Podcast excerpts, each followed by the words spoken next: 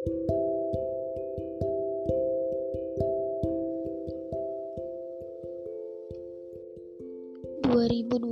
bulan Januari. Awal tahun yang bisa dibilang Saya berhasil bertemu dengan seseorang yang satu frekuensi dengan saya.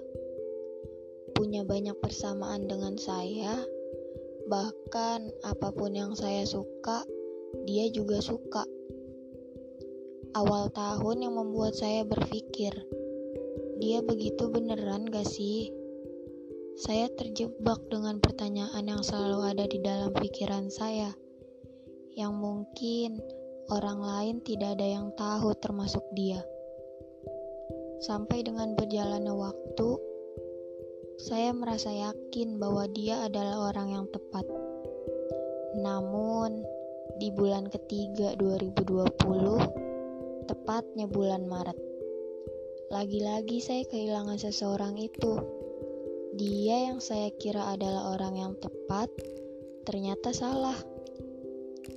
Semesta menjauhkan saya dengan dia dan menjadikannya seperti dua orang asing yang belum pernah mengenal sebelumnya.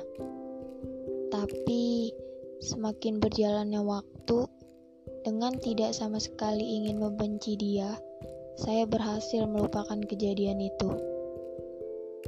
Tapi saya selalu bertanya-tanya, kenapa semesta mengizinkan saya bertemu dan mengenal dia hanya dalam waktu tiga bulan?